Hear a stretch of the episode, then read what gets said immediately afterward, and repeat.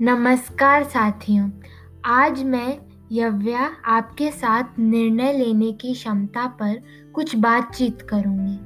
हम इसे उदाहरण की मदद से और बेहतर समझेंगे।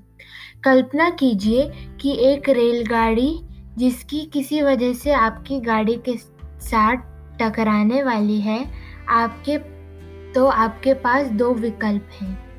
पहला कि आप अपनी गाड़ी से निकलकर अपनी जान बचा लें और रेलगाड़ी को रोक लें, किंतु इसमें आपका परिवार गाड़ी से नहीं निकल पाएगा।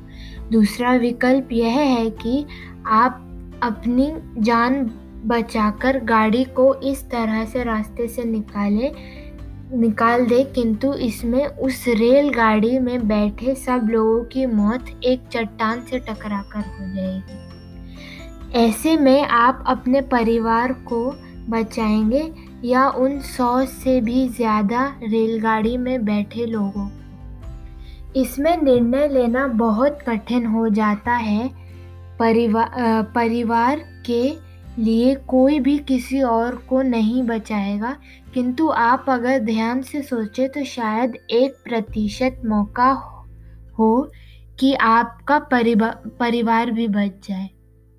यदि आप उन सौ से भी ज़्यादा लोगों के बारे में पहले सोचे तो शायद भगवान आप पर कृपा करके आपकी परफेक्ट टाइमिंग बना दे और सबकी जान बच जाए। मैं आपको इसी बात के बारे में सो, सो और सोचने के लिए छोड़ती हूँ। आज की बात हम आज यहीं समाप्त करते हैं। धन्यवाद।